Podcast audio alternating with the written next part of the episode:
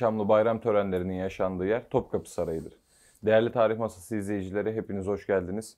Ee, Bugün Osmanlı Sarayı'nda Ramazan ayından bahsedeceğiz. Fatih Sultan Mehmet Vakıf Üniversitesi e, İnsan ve Toplum Bilimleri Fakültesinden.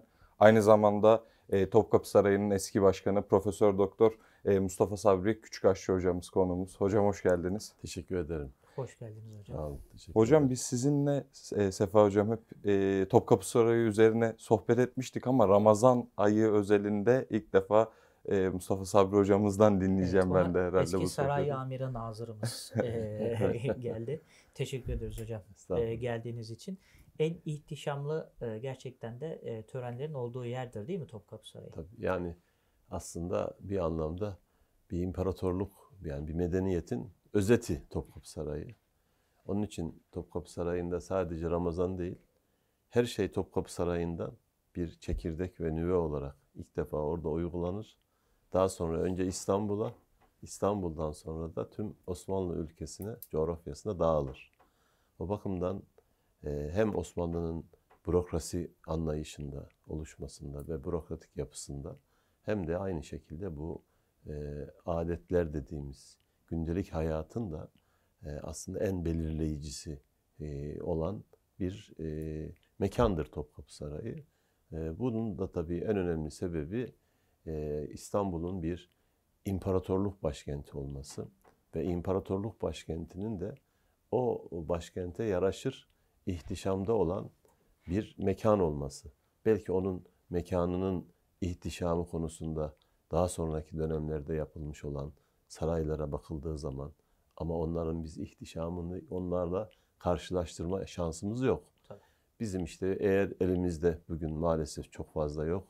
İşte Emevi Sarayı, Abbasi Sarayı, Selçuklu Sarayı'yla karşılaştırma imkanlarımız olmuş olsa o zaman da aslında zamanına göre Topkapı Sarayı'nın sadece e, törenler bakımından ihtişamlı olmadığı, aynı zamanda yapı bakımından da ihtişamlı olduğunu anlayabiliriz. Bizim özellikle e, 17. yüzyıldan itibaren çok yoğun bir seyyah e, kültürümüz oluşmuştur. İstanbul biliyorsunuz tüm dünyanın ilgisini çekmiştir o zaman. Seyyahlar gelip önemli notlar kay- kayıt altına almışlar. Topkapı Sarayı ile ilgili de çok bilgi var bununla ilgili mesela. Bu bilgilere baktığınız zaman onlar mesela sonraki dönemle Topkapı Sarayı'nın e, mukayese edilmeyeceği konusunu iyi bildikleri için çünkü onların e, neyi neyle mukayese etme e, konusundaki eğitimleri olduğu için bir anlamda e, onlar eskiyle mukayese etme imkanları olmadığı için ellerinde örnekler Topkapı Sarayı'nın tören kısmını öne çıkarmışlar. Ve mesela bizim kitaplarımızda olmayan bir ihtişamı onların e, yazdıklarında rahatlıkla görebiliyoruz. Ve bu işte dediğim gibi Topkapı Sarayı'nın bir anlamda e, imparatorluk e, medeniyet tasavvurunun bir özeti olmasından kaynaklanıyor. Evet. Hocam şimdi sarayda bu Ramazan ayındayız şu anda. Evet. E, Yeme içme işlerine Yeme içme biraz da o tarafa geçelim istiyoruz. E, şimdi sarayda Ramazan nasıl karşılanıyordu? Yani e, bir Osmanlı coğrafyasında nasıl karşılandığı var bir de saray tarafı var bu işin. Biz e, saray Biz tarafında sadece saray evet, evet saray. Ya aslında şu- bir, bir kere şöyle düşünmek lazım. Aslında Topkapı Sarayı'ndaki Ramazan hazırlığı diyelim. e, şu- aslında tüm Osmanlı coğrafyasının tümü için yapılıyor ilk başta. Yapılan iş nedir? Mesela belli ürünlerin, Ramazan'da çok tüketilen ürünlerin e, yokluğunun çekilmemesi. Bunların tedarikinin sağlanması.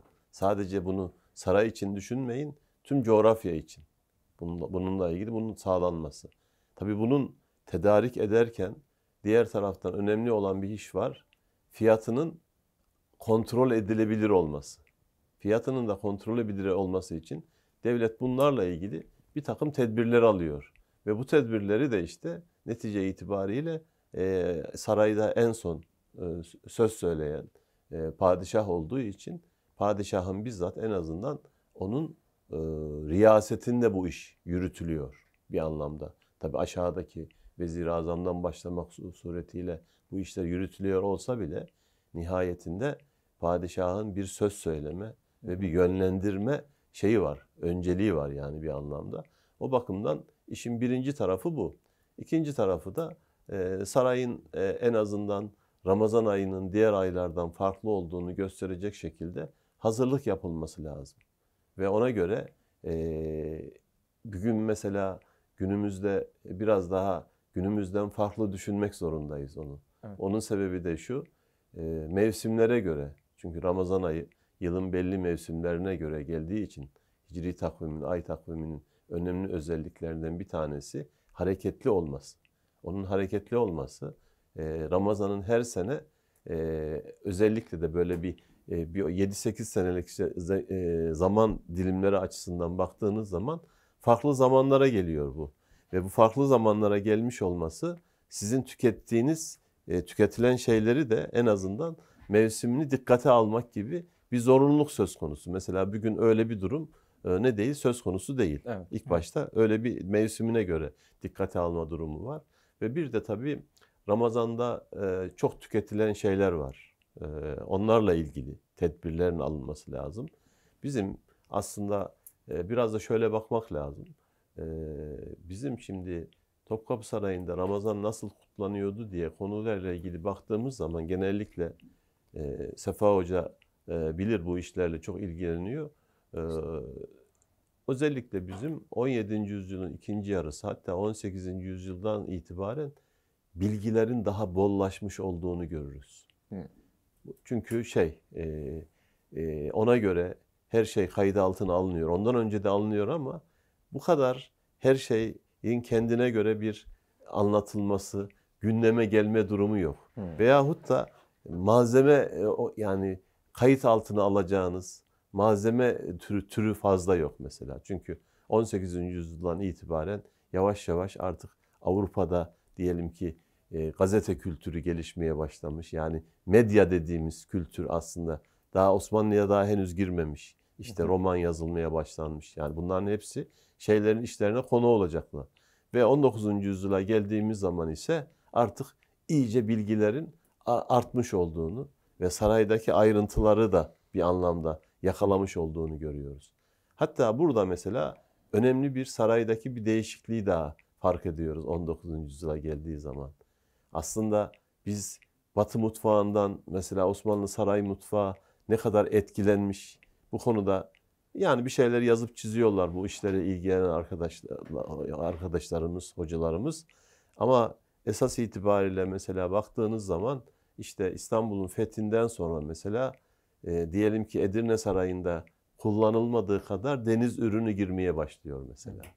Mesela bu İstanbul'un fethinden sonra deniz ürünü girmeye başlıyor. Şimdi Osmanlı Sarayı'na deniz ürününün girmeye başlamış olması aynı zamanda Osmanlı yemek kültüründe de deniz ürününün yer almaya başlaması anlamına geliyor o bakımdan.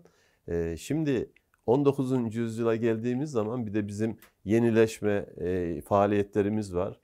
Avrupa bize orada ne olarak gönderiyor? Bu sefer alet, edevat, oturma düzeni, Çatal, kullanılan çatal, malzeme, masa geliyor mesela.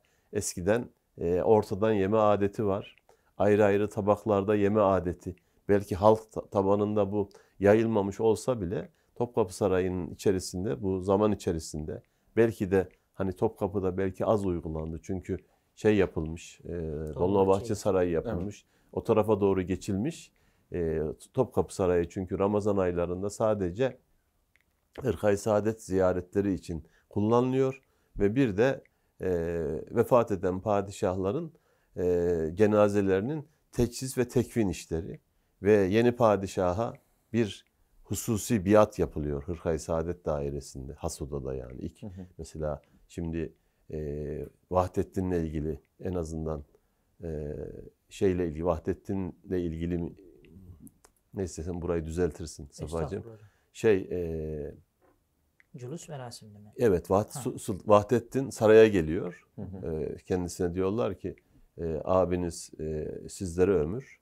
E, Onun için siz yeni padişah olacaksınız. O da şimdi saraya geliyor. E, Hemen Hasuda'ya geçiliyor ve kendisine biat ediliyor. Fakat Hasuda'nın arka tarafında Hırkayı Saadet Çeşmesi dediğimiz o e, Ba- Bağdat Köşkü ile Revan Köşkü'nün bulunduğu yerin o tarafta Hırkayı Saadet cephesinde Evet. çeşme var. O çeşmenin adı Hırkayı Saadet Çeşmesi. O çeşmenin önüne hemen padişah vefat ettiği zaman böyle bir çadır kurulup içerisine teneşir konuyor ve padişahın yıkanması orada gerçekleşiyor. Ve daha sonra padişahın cenazesi orada yıkandıktan sonra ön tarafa getirilip Hırkayı Saadet Dairesi'nin önündeki o yüksek sekinin üzerine konup helallik alınıyor. Şimdi bir taraftan gelmiş padişah olmuş Vahdettin. Diğer taraftan şey e, abisi şeyde e, teneşirde e, cenazesi yıkanıyor. Diyor ki bakın teneşirle tahtın arası ne kadar yakın diyor. Me- Mesela o, o bakımdan. Hatta Ramazan ayıyla da ilgisi var. E, Hırkayı Saadet ziyareti ol- o, e, töreni oluyor o sene. E, Sultan Reşat çok ciddi hasta. Fakat e, diyorlar ki bir hatta böyle iskemle gibi bir şey getirip diyorlar ki bu ziyaret yapılırken sen de o iskemlenin üstünde oturmasını istiyorlar ondan. O da kendi şeyine yani Hırkayı Saadet ziyareti yapılırken oturmayı bir şeyine yakıştıramıyor ve kendisi padişah olarak işin başında durması gerektiği için bütün o rahatsızlıklarına rağmen zorlana zorlana bütün şeyleri yapmış oluyor. Ve sanki işte daha sonra Topkapı Sarayı'na ikinci sefer gelmesi de e, cenazesinin oradan kaldırılması şeklinde gerçekleşmiş oluyor. Tabii burada hocam özür dilerim bölmüş gibi oldu. Ee, ilginç olanı Topkapı Sarayı'nda yaşanmadığı halde tören için Topkapı Tabii, Sarayı'na geliyorlar. Tabii. Bu da sarayın önemini gösteren bir şey. Yani normalde o sırada Yıldız'da veya Dolmabahçe'de Evet. yaşıyor padişah ve şehzadeler. Ama törenler yine de Dolmabahçe'de muayyede salonu yani tören salonu olmasına rağmen e, cülus merasimleri daima e, Topkapı Ya- Sarayı'nda. yapılıyor. yani Ramazan'da işte Hırkayı Saadet ziyaretinin yapılmış olması ve padişahın cenazesinin oradan defnedilmesi. Mesela e, yani bilinen bir husustur ama belki bazıları bazılarımız bilmiyordur. O da şu. e, cenaze yıkandıktan sonra tören alanına getirilip orada e, şey e, musalla uygun bir şekilde tahta benzer bir şekilde musalla konuyor. Padişahın namazı da orada kılınıyor. Cenaze namazı. Ve daha sonra e, ilgili hazireye yani nereye defnedilecekse oraya götürülüyor yani bu bakımdan. E, mesela e, yanlış e, hatırlamıyorsam e, Ahmet Refik'in e, bununla ilgili yazdıkları var. Sultan II. Abdülhamid'in bizzat kendisi şahit oluyor. O yapılan töreni çok ayrıntılı bir şekilde anlatıyor mesela. Bu bakımdan Topkapı Sarayı tabii o anlamda ehemmiyetini hiç kaybetmemiş. Aslında e, Ramazan'daki padişahlar mesela Mecidiye Kasrı'nın e, yapılması e, işte veya Mecidiye Köşkü'nün yapılma sebebi de şimdi Ramazan aylarında geliyorlar. E, tabii aile efratıyla geliyor padişah ve onların oturabilecekleri olan bir yer olması lazım.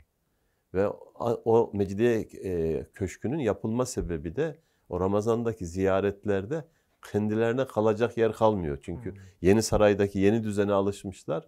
O düzene uygun bir şekilde mesela Mecidiye Köşkü niye yapıldı diye tartışmalar da var. Bazı onun aleyhinde yazılmış olanlar var. Sen okumuşsundur belki. Hani Topkapı Sarayı'nın umumi mimarisinin dışında Tabii, kaldı. modern bir şey olduğu modern için. bir şey olduğu için onu mesela tenkit eden kimseler falan var. Ama esas itibariyle aslında sırf bu Ramazan ayındaki o bir günlük törenler için. Onun için mesela e, Hırkayı Saadet ziyaretinden sonra hava iyi ise padişahın bir sarayda böyle çok küçük bir grupla dolaşmış olması adettendir. Yani işte Şeyhülislam gibi yani en üst düzey kimselerle ve bir de Mecidiye Köşkü'ne girip çok kısa olarak birkaç tane önemli konuyu konuşmaları da adettendir. Hmm.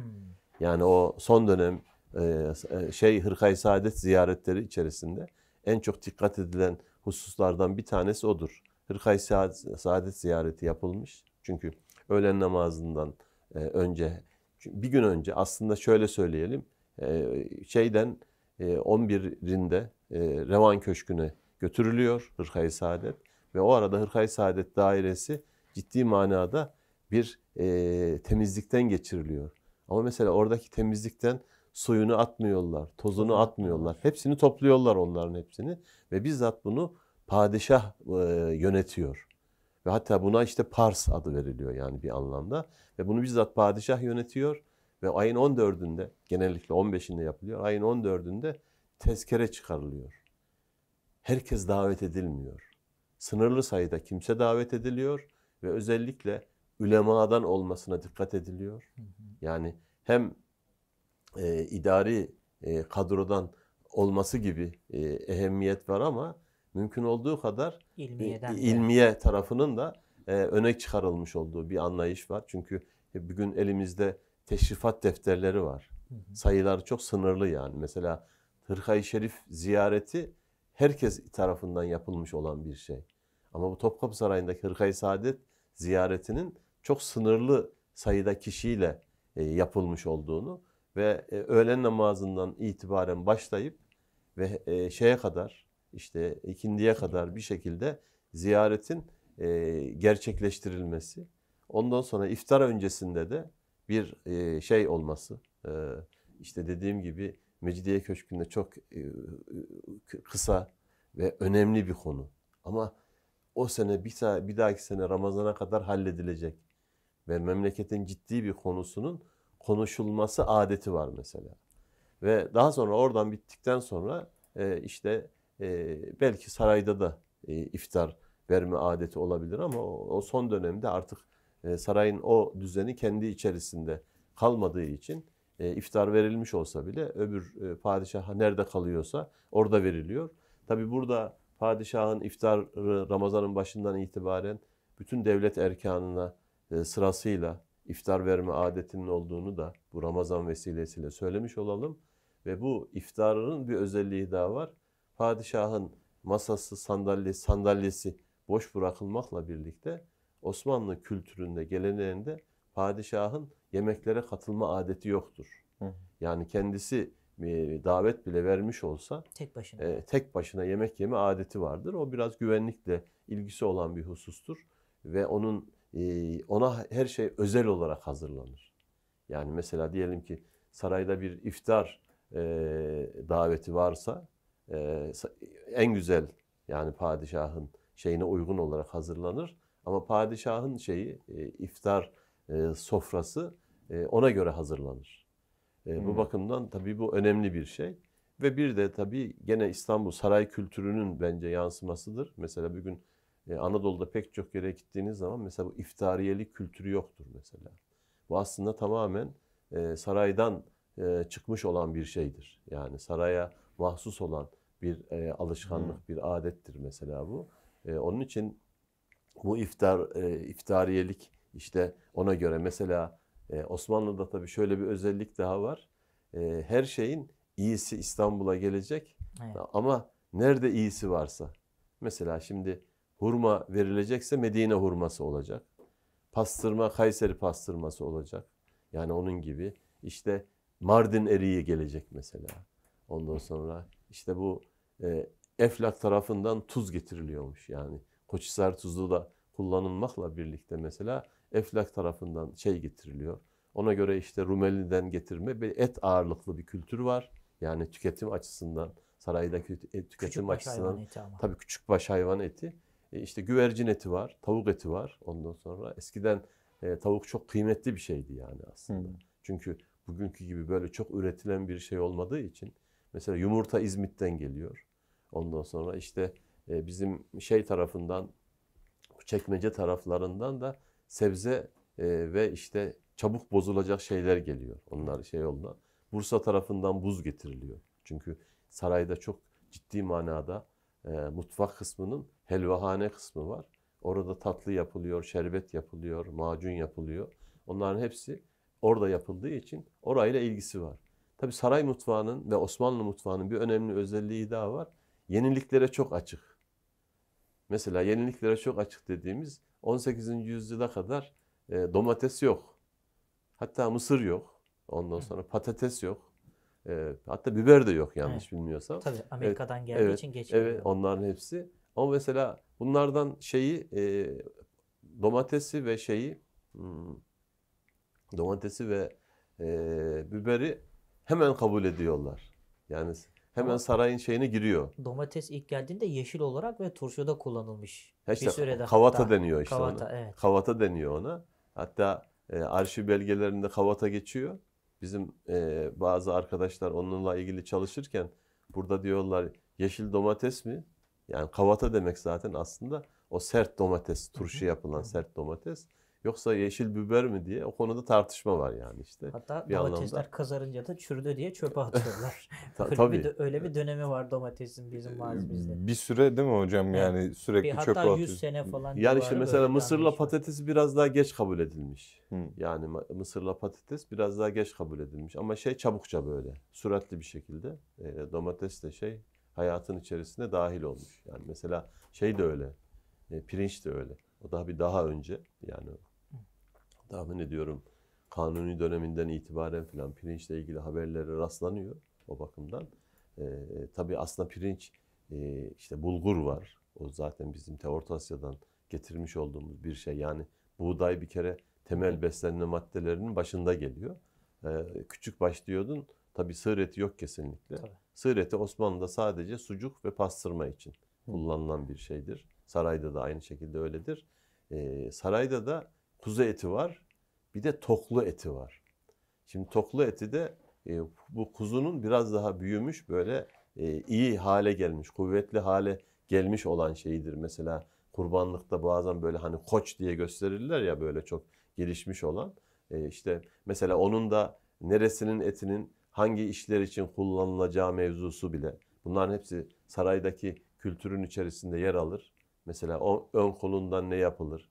Arka budundan ne yapılır mesela? Bunların hepsi işte pirzolasının bulunmuş olduğu o civardan neler yapılır? Bunların hepsi e, saray e, mutfaklarının e, oradaki aşçıbaşının e, tamam mı ondan sonra bunların hepsinin şeyidir. Çünkü sarayda aşçıbaşı ayrıdır, kilercibaşı ayrıdır, sebze işine baş bakan e, kimse ayrıdır. Helvacı başı Helvacı başı ayrıdır.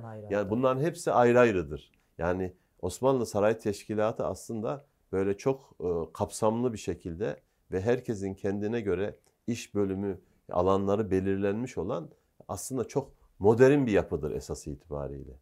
Kurumsal anlamda. Ama e, şöyle bir şey söyleyebiliriz. Bugünkü gibi teknoloji olmadığı için onların yaptığı işlerin hep bir değeri vardır. Hı. Yani mesela şimdi bugün diyelim ki bir Kur'an-ı Kerim elinize aldığınız zaman onun bir hattat tarafından yazılmış olanı mı güzeldir? Veya bilgisayar hattı mı güzeldir mesela? E, yani bilgisayar hattı hatta hiç bulundurmamak bile lazım yani tamam mı? Ondan sonra çünkü e, o hat sanatının doğması e, Hazreti Osman zamanından itibaren Kur'an-ı Kerim'in çoğaltılmasıyla başlamış ve günümüze kadar ki olan bir birikimin neticesi. Ve ona emek veren bir geçmiş var. Biz o geçmişi yok sayıp bilgisayarlı Kur'an-ı Kerim'i e, gündemimize getiriyorsak biz aslında geçmişle olan bağımızı e, ciddi manada sorgular hale geldiğimizi göstermektedir.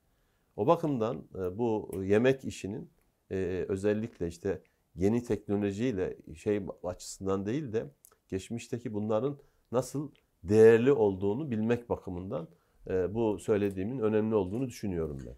Hocam helvahane mevzu da ayrı bir şey. Ramazan'da da e, herhalde en gözde yerlerden bir tanesi değil mi? Zaten Tabii. sarayında böyle en sıcak bana mesela en sempatik gelen yeri helvahanedir. Bütün sarayın en e, sevdiğim yeri neresi diye sordukları zaman helvahane kısmı. Ya derim. tabii ora- orası şimdi şöyle bir şey var. Orada şifa var. Yani Lezzet ila- var. ilaçla yapılıyor. Lezzet var. e, Ondan sonra bir de tabii Ramazan'da biliyorsunuz özellikle sıcak havalarda en çok ihtiyacımız olan e, su- sulu içecekler. Ondan sonra Osmanlı'da şerbet kültürü ciddi manada gelişmiş olan bir kültürdür yani işte. O bakımdan her şeyin şerbeti yapılır. Yani aslında reçel kültürü de Evet. yani bir anlamda çok önemlidir. Yani mesela e, saraydanın bahçesinde birçok ürün üretiliyor mesela. Şimdi gül reçelinin Topkapı Sarayı'ndan başka bir yerde daha iyi yapılma imkanı yoktur ki ihtimali. Niye? O kadar Çünkü çeşit yoktur çünkü hiçbir gü- yerde. gül bahçesi, gülhane Tabii. yani ismini oraya vermiş gülhane ve gülhane bugünkü gibi Topkapı Sarayı'ndan ayrı bir şey değil. Topkapı Sarayı'nın e, asıl e, unsurlarından bir tanesi. mütemmim Asli cüzü, tabii. mütemmim cüzü yani işte. Ve biz orada işte Gülhane Hattı Hümayun'u okunmuş. Orada Gülhane kasrı var, küçük bir köşk varmış mesela. O köşkte okunduğu için o ismi almış mesela onunla Hatta ilgili. GATA'da eski Gülhane Askeri Tıp Tabii, Akademisi de tabii. adını ilk orada kurulduğu için Tabii orada var. İşte, işte hatta. şimdi hatta onun bulunduğu yer e, şimdi teşhire uygun hale getirildi. ha çok Tabii güzel. orada mesela o e, şey tarafında yani kullanılmaya Deniz alanda tarafında. o deniz tarafında mesela oradan çok güzel alanlar oluşmuş oldu. Yani şu anda Açıldı e, mı açılacak mı? e, açılan kısımları da var, açılacak olan kısımları Ha, da var. Yani şimdi şö- şöyle düşünün. Mesela bu- bundan 3 sene önce, 4 sene önce Topkapı Sarayı'na gitmiş olanlar bugün tekrar gittikleri zaman mesela haremde açılmamış olan, yeni açılmış pek çok yer görecekler. Hmm. Yani Topkapı Sarayı'nın kendi içerisinde aslında e, asli e, şey e, geçmişteki e, kullanılan pek çok alanın e, bugün artık görünür hale gelmiş olduğunu e, görebiliriz. E, 2000'lerde mesela hocam haremin çok büyük bir kısmı kapalıydı. Evet. Kapalı kapılar koridordan geçiliyordu, bir yere giriliyordu, sonra çıkılıyordu falan. Tabii şimdi harem şöyle düşünülmüş. E, Tabii Topkapı Sarayı bir müze olarak düşünülmediği için bir Evet. saray. Şimdi saray olarak orayı e, teşhirini yapmak başka bir şey. Biraz da müze e, ile ikisini beraber bir arada düşünmek başka bir şey. Ama asıl önemlisi depo olarak kullanma meselesi var. Hı hı. Mesela şimdi eskiye nazaran e, mesela çok daha iyi korunuyor. Yani eskiden de iyi korunmuş ama özellikle e, o e, sarayın terk edilmiş olduğu, sadece belli günlerde kullanılmış olduğu dönemlerden sonra e, saray tabii, epey bir yıpranma geçirmiş. İşte özellikle burada e, Tahsin Öz'ü rahmetle analım. İşte Tahsin Öz'ün başlatmış olduğu Topkapı Sarayı'nın e, müdürlüğünü aldığı Evet. dönemden itibaren o bir şekilde e, ciddi bu işin mücadelesini yapmış bir anlamda. İşte belki bazı restorasyonlar e, bugün işte öyle yapılmasa iyi olurdu gibi falan düşünülmüş olsa bile o dönemde işte e, Ekrem Hakkı Beylerin falan da yapmış oldukları yerler var. Onlar da kendileri dışarıdan bir firma olarak yani bir anlamda bir şey olarak onların hepsini yapmış oluyorlar ve e, bugün mesela eğer o müdahaleler olmasaydı belki biraz e, şey tarafı tenkit ediliyor bu e, çimentonun kullanılmış olması mesela bazı yerlerde hakikaten ama tüm tarihi eserlerde kullanılmış. O insanlar e, onun ne olduğunu bilmiyorlarmış. İşte günümüzde ondan uzak duruluyor. Belki şöyle olacak. Yarın e, 100 sene sonraki e, bu işlerle ilgilenenler bizim şu anda uygulamış olduğumuz restorasyon işlerini e, beğenmemiş veya şöyle yapılsa daha iyi olur diyeceklerdir. Restorasyon mevzunda çok fazla bilen konuşmuyor hocam. Bilmeyenler daha çok konuşuyor. Modern e, şeyler falan. Avrupa'daki uygulamalara falan baktığımız Tabii, zaman da tabii. mesela aslında çok bildiğimiz gibi şeyler değil ama başka belki program konusu. Evet, doğru. Ee, hocam Evet. e, Buyurun hocam. araya giriyorum Hı. çok kısa. Tamam. Ee, hem Vaktimiz süremiz de azalmaya başladı. Tamam. Ee, hemen toparlamak açısından.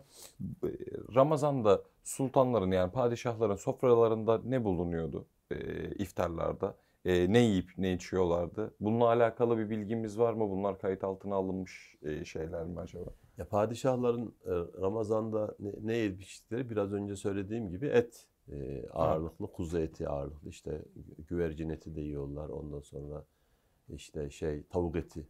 Bunların hepsi yenilmiş olan etlerden. İşte değişik şekillerde tatlılar yapılıyor. Mesela e, çok tüketilen şeylerden bir tanesi mesela patlıcan. Patlıcanın mesela 25 tane filan e, çorbasından işte yahnisine kadar değişik şeyleri var. Çeşitleri Çe- çeşitleri var yani patlıcanla ilgili o kültür var. Mesela Abdülmecit e, şeyi çok seviyormuş.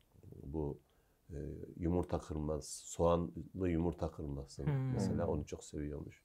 Hatta e, fakat e, daha sonraki kayıtlarda biz rahmetli Haluk Hoca'yla sarayda belki iftarlarda e, özellikle e, pastırmalı yumurta mesela o da Hmm. saraya has olan özelliklerden bir tanesi yani işte o bakımdan. Yani bu e, pastırmalı yumurtayı ara sıcak gibi düşüneceksiniz. Yani e, çorbanızı Çorbadan içe- sonra. içeceksiniz. Çorbadan sonra pastırmalı yumurta ve arkasından bir e, e, et yemeye gelecek. tabii padişah şeylere katılmıyor ama ne derler onun adına? Toplu E, ziyafete. toplu ziyafete katılmıyor ama gelen misafirlere diş kirası da veriyor. Hmm. So- sonraki dönemde işte bir tepsinin üzerine koyup herkesin isimlerine yazılıp verilme adeti var ama eski dönemde tabii bu daha böyle e, o zamanın şartlarına göre yapılıyormuş ama e, bu diş kirasıyla ilgili en güzel e, bizim kaynaklardaki bilgi hatta bu konunun şeyini de ona yönlendirirler. E, e, Mahmut Paşa'ya. Hmm. E, Mahmut Paşa Fatih döneminde. Fatih Mahmut dönemine Paşa'sı. yani o, o şey bizim e, çünkü bu diş kir- kirası e, sadece bizim kültürde var. Yani Evet. Diğer kültürlerde var olan bir şey değil yani bu diş kirası hikayesi. Mahmut Paşa e, altın parçalarını e, pilavın içine koydurur. onun için o kim e, o- onu yakalarsa onun için pilavı hem dikkatli yerler He. hem de altın parçalarını e, bulmak diye. Hem e, dişi e, kırılmasın e, hem de e, yutmasın Evet diye. hem dişi kırılmayacak hem de altını yakalayacak yani işte.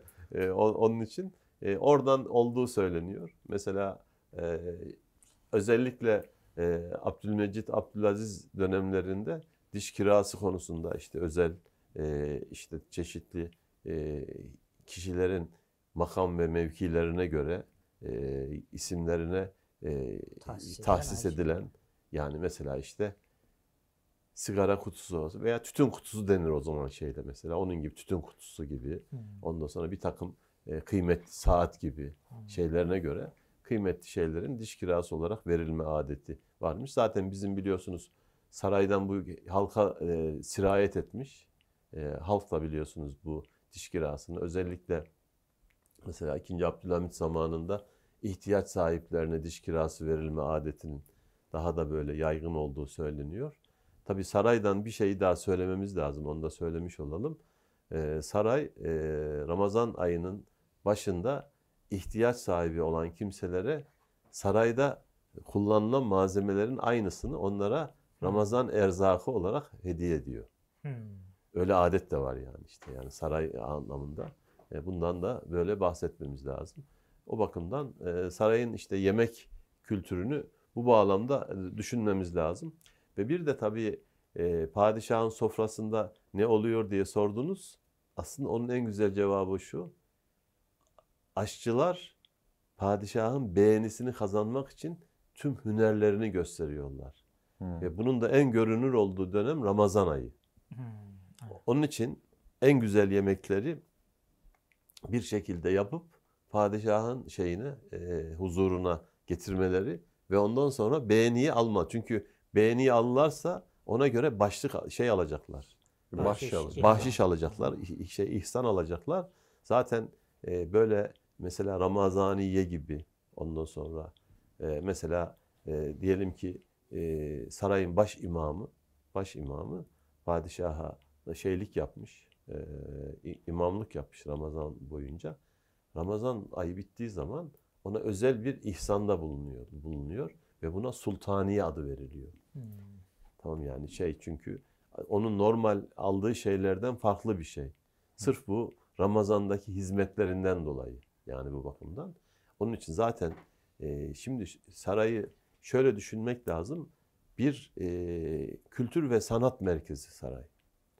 Şimdi Ramazan ayında bu kültür ve sanatın e, aslında daha görünür olduğu alanlar var mesela. Şimdi diyelim ki günümüzde Enderun teravisi diye bir usul var mesela. Tamam mı? Bu Enderun teravisiyle ilgili konu. Ve bu konu konuşulurken genel itibariyle e, işte hatta bazı tarihçiler diyorlar ki böyle bir şey var mıydı yok muydu işte bunun e, erken döneme dair kayıtları var mı yok mu falan diye. Halbuki bu çok yanlış bir şey bana göre bunu düşünmek veya konuşmanın için. Ya çünkü Enderun demek aynı zamanda musikinin en üst düzeyde yapıldığı yer demek. E, e, İstanbul'un en iyi hafızları sarayda görevlendiriliyor. Ve Ser müezzin yani veya müezzin başı yani bunlar var.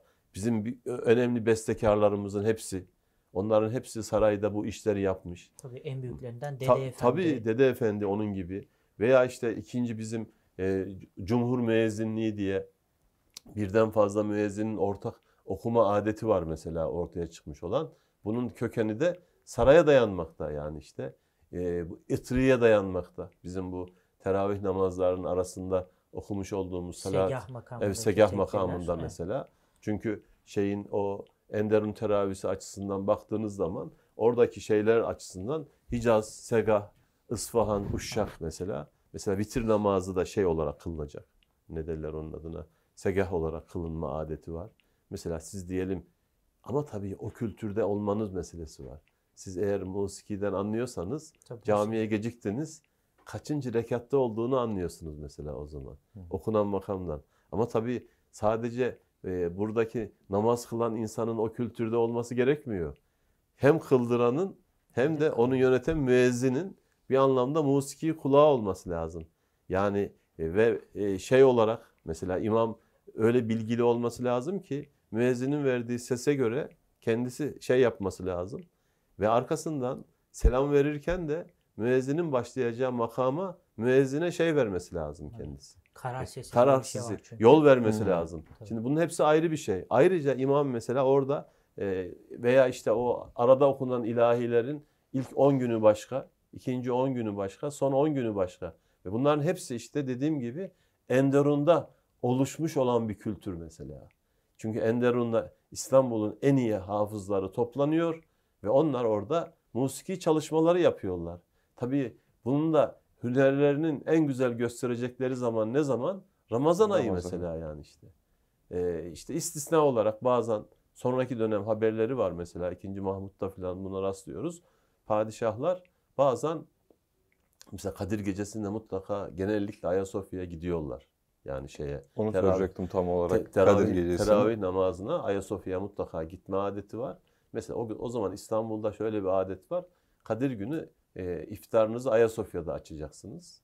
Padişah da tabii oraya geliyor. Çünkü Ayasofya aynı zamanda mesela bir padişah tahta çıktığı zaman Ayasofya'da adına hutbe okunmadan padişahlığı başlamış olmaz. Onun için Hırkay Saadet Dairesi'nde e, şey ufak bir biat yapılacak. Sonra Eyüp Sultan'da kılıç kuşanacak. Daha sonra tören alanında umumi cülüs töreni yapılacak. Ve arkasından şeyde Ayasofya'da e, Cuma hutbesi adına okunduğuna padişah orada hazır bulunacak. Bunların hiçbirisi olmazsa onun için genellikle şeyde e, bayram namazlarında ve Kadir gecesi namazlarında çoğunluk itibariyle Ayasofya tercih edilmiştir. Çünkü bir anlamda şehrin ulu camisi gibi düşünülür. Eskiden biliyorsunuz cuma namazları, bayram namazları tek bir camide kılınırdı. Onun için Ayasofya bu anlamda şehrin ulu camisi gibi düşünülmüştür. Ama sonraki dönemlerde istisnai olarak başka şekilde olmuştur. Onun için mesela e, Kadir Alayı diye padişahın camiye gidişi gelişi de Kadir Alayı olarak adlandırılmıştır. İkinci Abdülhamit zamanında kaldırılmıştır bu. Çünkü onun için hani padişaha bir suikast teşebbüsü olmuştu ya. Bundan dolayı güvenlik açısından mesela kaldırılmıştır. Tabi bu arada şeyi de söylemedik. Helvahane'den bahsettik. Bir de 15'inde Topkapı Sarayı'nda Hırkay Saadet ziyareti yapıldıktan sonra bir de bütün Yeniçerilerin hepsine birden baklava gönderilir. Baklava Baklava alayı. yapılır. Saray, sarayda Hmm. baklava hazırlanır ve bu hazırlanmış olan futa denen şeylere konur onlar ve onlar içerisinde hatta bazı dönemlerde asker o kadar çok olduğu için saraydaki tepsiler yetmediği zaman esnaftan şey alıyorlarmış. Ee, Tepsi alıyorlar. Tepsi, emanet tepsi alıyor veya satın alıyor. Hatta bazen de işte e, Yeniçeriler geri getirmiyorlarmış. Hı hı. Bu şey olarak Çanak yağması e, gibi. e, çanak edip- yağması gibi. Yani işte ondan sonra bunlar da ahlak bozuldu şeyi getirmediler diye. Yani bu padişah alay köşkünden mesela o bugünkü alay köşküne çıkıp oradan o baklava alayının geçişini seyrediyor mesela. Topkapı Sarayı'nda bütün mutfak matbaa e, kısmında hazırlanıyor bunların hepsi ve daha sonra işte bir şekilde onların hepsinin usulü var mesela yani. Tamam onun hazırlanması, orada toplanması ve ondan sonra onlar nasıl gidecek, nasıl bir tören yapılacak? Bu işte e, sohbetin başında konuşmuş olduğumuz e, Osmanlı teşrifat geleneğinin aslında e, güzelliği olarak diyelim.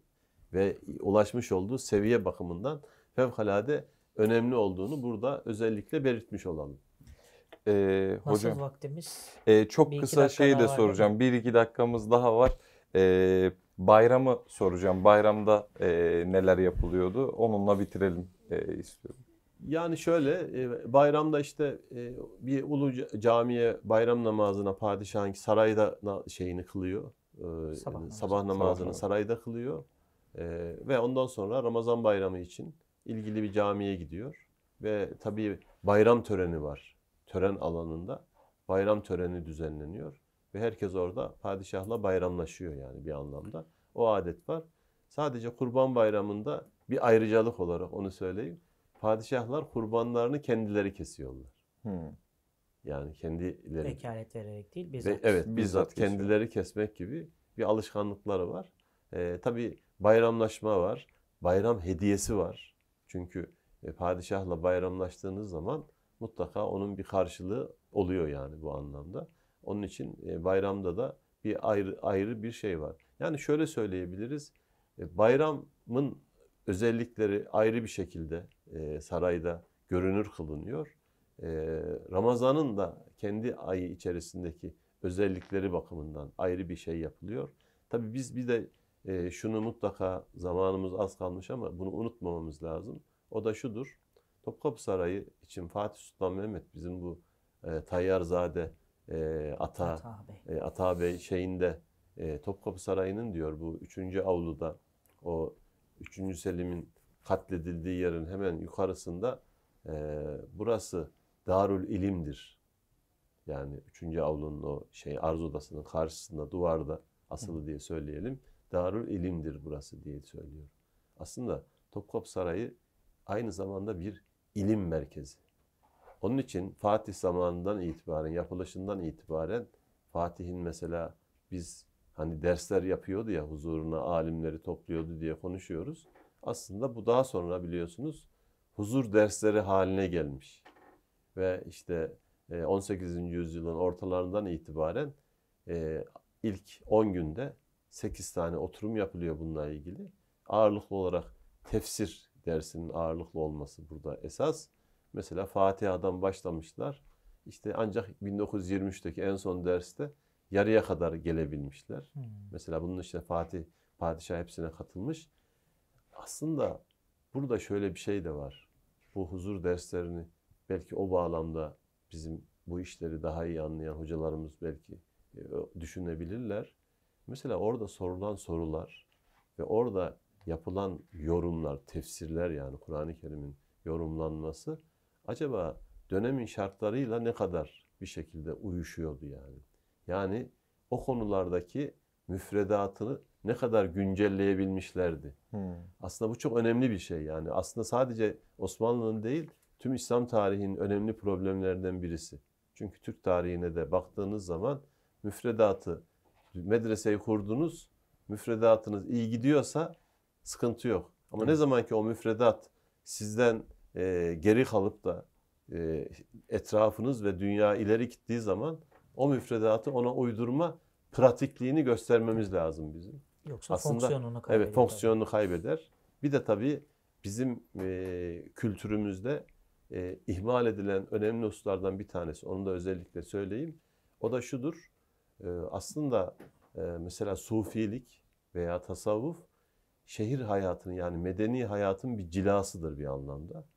O cilayı eğitimle, medreseyle aslında iyi bütünleştirme mevzusu var. Evet. Osmanlı bunu başta bütünleştirmiş ve işleri iyi gitmiş. Yani Davud'u Kayseri örnek olarak. hı. Molla Fenari Razi. buna örnek olarak yani bunların hepsini bu bağlamda düşündüğünüz zaman bu tabii bu çok önemli bir şey ama bu tabii çok zor da bir iş. Yani e, bunu e, bir şekilde e, umuma yayıp medeni hayatın bir unsuru haline getirebilmek e, Ramazan'ı da iyi yaşamak için önemli bir şey yani. Evet. E, hocam çok teşekkür ederiz. E, süremizin sonuna geldik. Teşekkür ederiz hocam bizi kırmadınız. Ben teşekkür Sağ ederim. Sağ olun. E, çok keyifli, çok tatlı bir sohbetti. Çok güzel bir Ramazan sohbetiydi hocam. Çok sağ olun Sağ olun. tekrardan. E, değerli Tarih Masası izleyicileri, bugünkü programımızın sonuna geldik. Times of Türkiye YouTube kanalına abone olmayı unutmayın. Hoşçakalın.